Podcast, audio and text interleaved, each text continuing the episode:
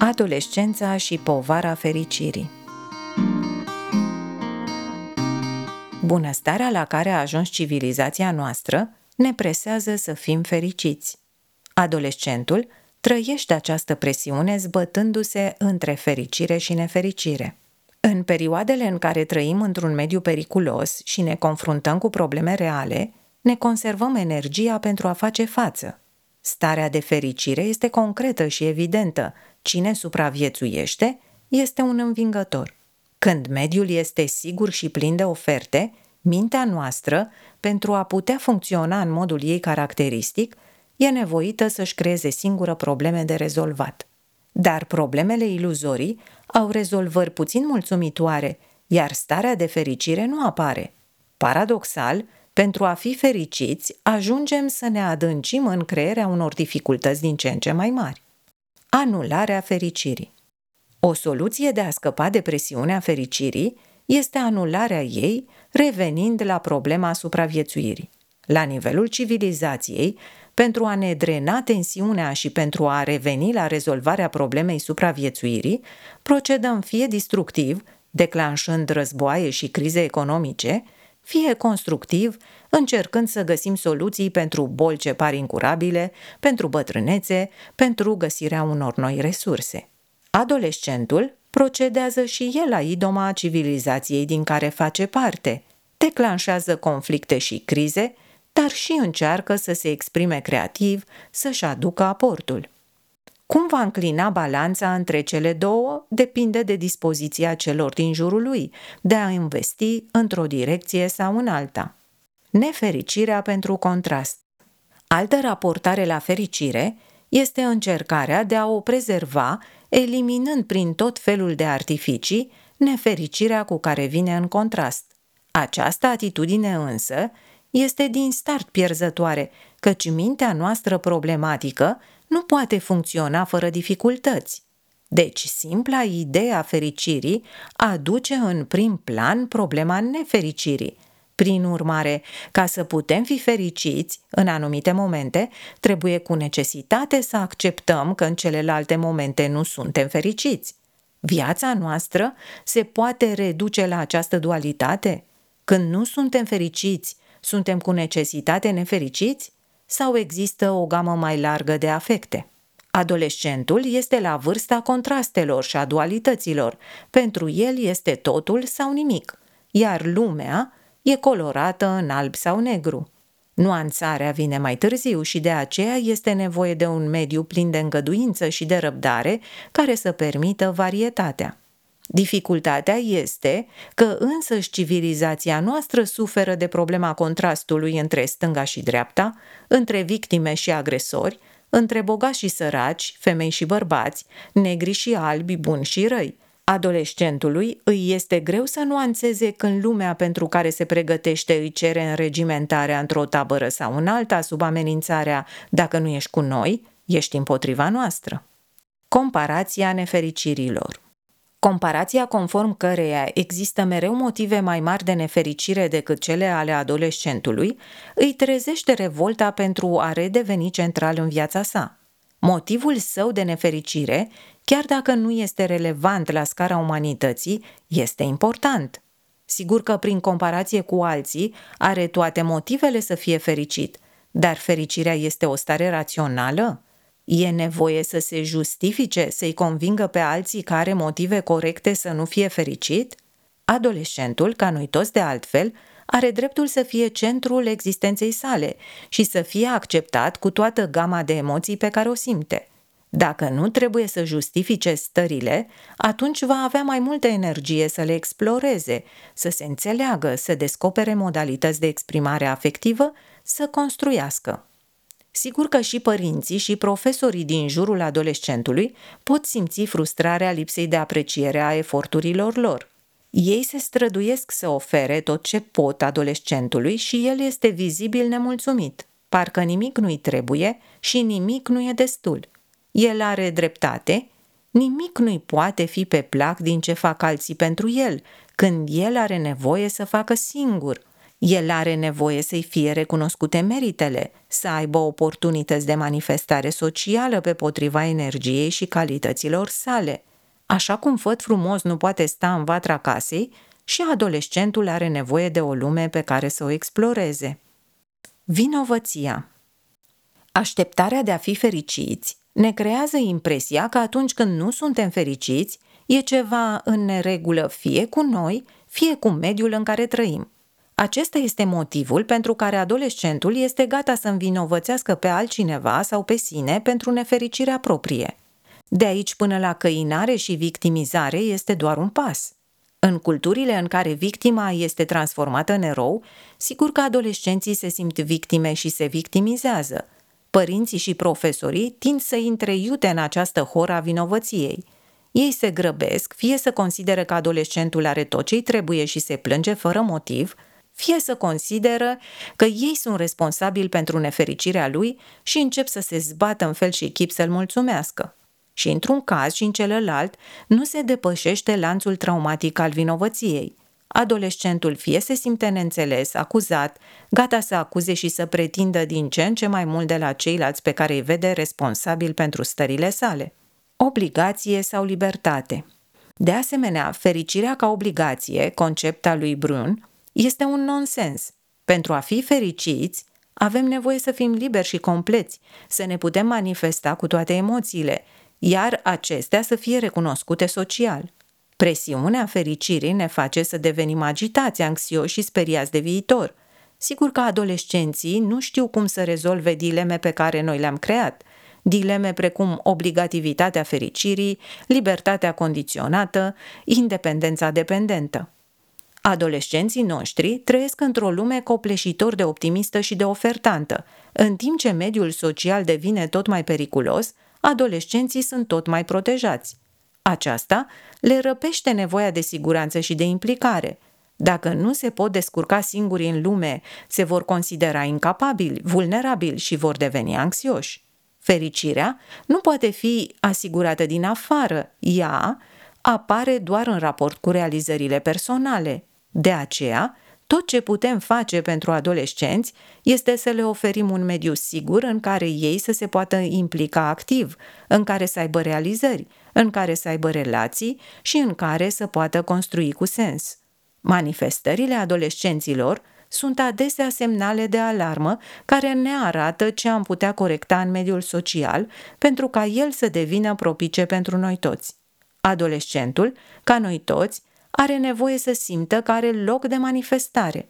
Înregimentarea lui pe termen prea lung, în mediul artificial al școlii, unde ar trebui să se pregătească pentru viață și nu să o trăiască, nu este o soluție. Școala ar trebui să-i fie utilă adolescentului și nu să-l încurce. Școala trebuie să își amintească menirea sa de a fi utilă oamenilor și nu de a se impune ca o lume paralelă care nu mai lasă timp pentru altceva. O lume paralelă în care oamenii se pregătesc perpetu pentru o viață cu alte reguli decât cele sociale, cu conținuturi perimate. Școala poate să-i ofere adolescentului un spațiu sigur de socializare, de cunoaștere, de exersarea unor abilități necesare în lumea reală.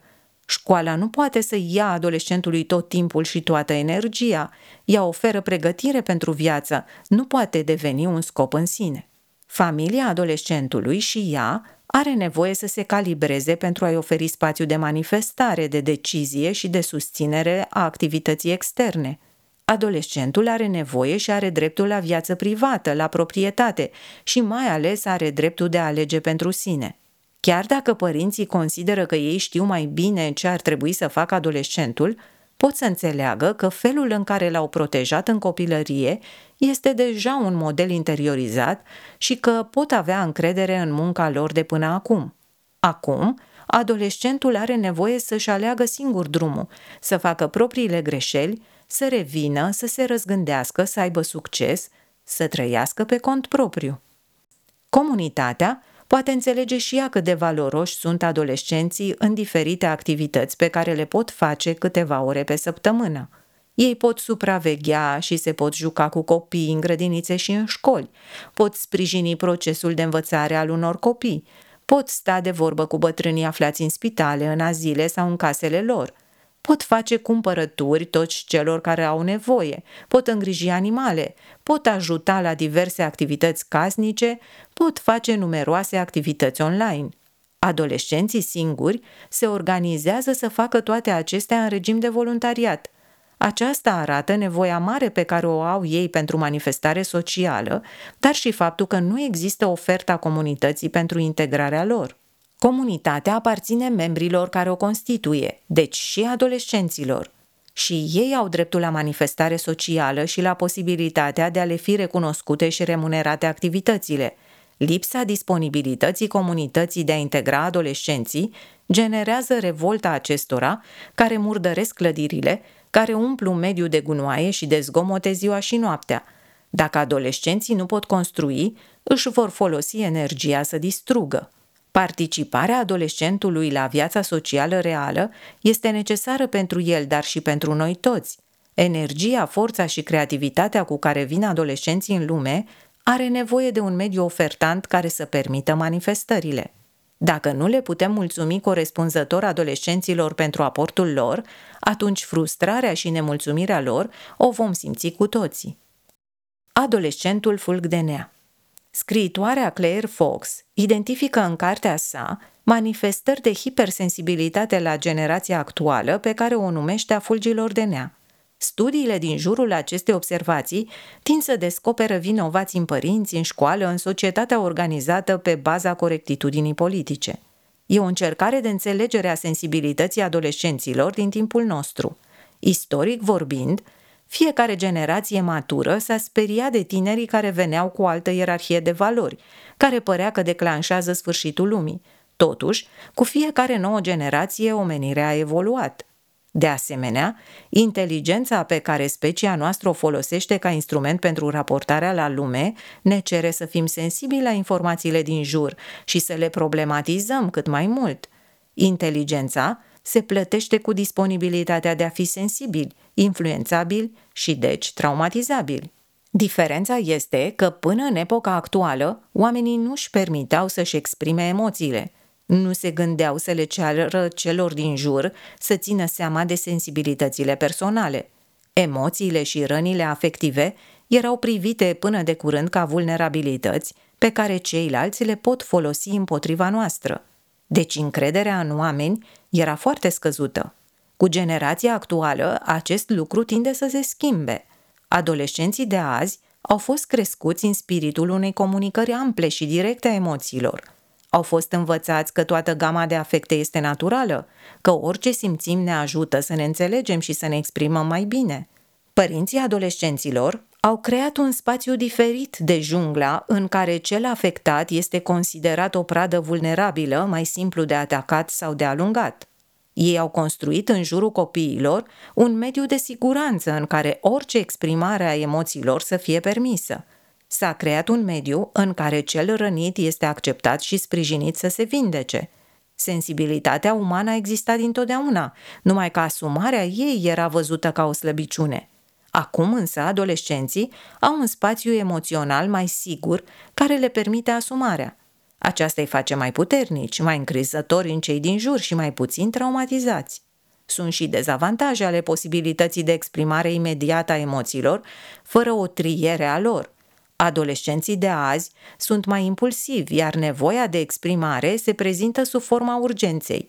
Ei au fost încurajați să se exprime, dar nu știu să asculte și nici nu se gândesc la efectele pe care le produc în ceilalți manifestările lor. Adolescenții au devenit mai liberi în manifestare, dar și mai centrați pe sine și mai puțin empatici. Aceasta nu înseamnă că încurajarea exprimării emoțiilor copilului este greșită. Ea are nevoie de puțină nuanțare, care să ducă la temperarea urgenței și la grija pentru ceilalți. Fără exprimare, nu ne putem cunoaște și nici nu ne putem asuma neputințele. Ori întreaga evoluție a speciei s-a bazat pe aceasta. Vulnerabilitatea cuiva nu mai este o povară pentru ceilalți, ci o șansă pentru descoperire și pentru creație. Edison, parțial surd, a inventat fonograful, a perfecționat telefonul, a pus bazele cinematografiei cu sonor. Beethoven, complet surd fiind, a compus Sinfonia Noua. Corectitudinea politică este o valoare nouă și privită cu suspiciune din cauza exagerărilor, care sunt firești la început de drum. Dacă e văzută ca o dărâmare a valorilor vechi pentru instaurarea abuzivă a altelor, sigur că nu este ce trebuie, numai că în sine ea este mult mai naturală decât ni se pare, căci se referă la valorizarea oamenilor în individualitatea lor, fără a-i judeca după criterii clasificatoare precum rasa, genul, integritatea corporală. Când noi înșine ținem la libertatea noastră, ar trebui să o respectăm și pe celorlalți. Nu ne strică să ne propunem să nu fim abuzivi, să nu jignim și să nu judecăm. Adolescenții de azi își cunosc drepturile. Chiar dacă au fost abuzați, știu că nu este vina lor și că lucrul acesta nu trebuia să se întâmple. Faptul că ei cer un tratament echitabil, fără judecăți arbitrare, fără impuneri, fără agresivități, nu mi se pare decât o șansă de însănătoșire a mediului social. Corectitudinea politică este subminată adesea din interior. Mulți susținători fervenți ai acestei corectitudini practică abuzul, doar că schimbă populația discriminată. Aceasta nu înseamnă că valoarea respectivă nu este necesară, chiar dacă schimbările reale au nevoie de timp pentru a se produce. Într-o instituție americană, i s-a pus în vedere Comisiei de Angajare ca postul scos la concurs să-i fie oferit unui candidat care îndeplinește măcar unul dintre criteriile, să fie afroamerican, să aibă o dizabilitate sau să fie L G B T. Ori, aici evident că funcționează tot criterii de rasă, de integritate fizică și de orientare sexuală ca și până acum. Adolescenții sunt derutați de aceste confuzii între valoarea toleranței și cea a segmentului de populație spre care este îndreptată. Ei înțeleg uneori că sunt valoroase social doar persoanele care anterior erau tratate defavorabil. De aici și până la confuzii, la exagerarea unor probleme care devin sufocante, nu e decât un pas. Adolescenții tind să se identifice cu persoanele pentru care militează și pe care le iau drept model, dar este doar o etapă. Adolescența nu durează toată viața.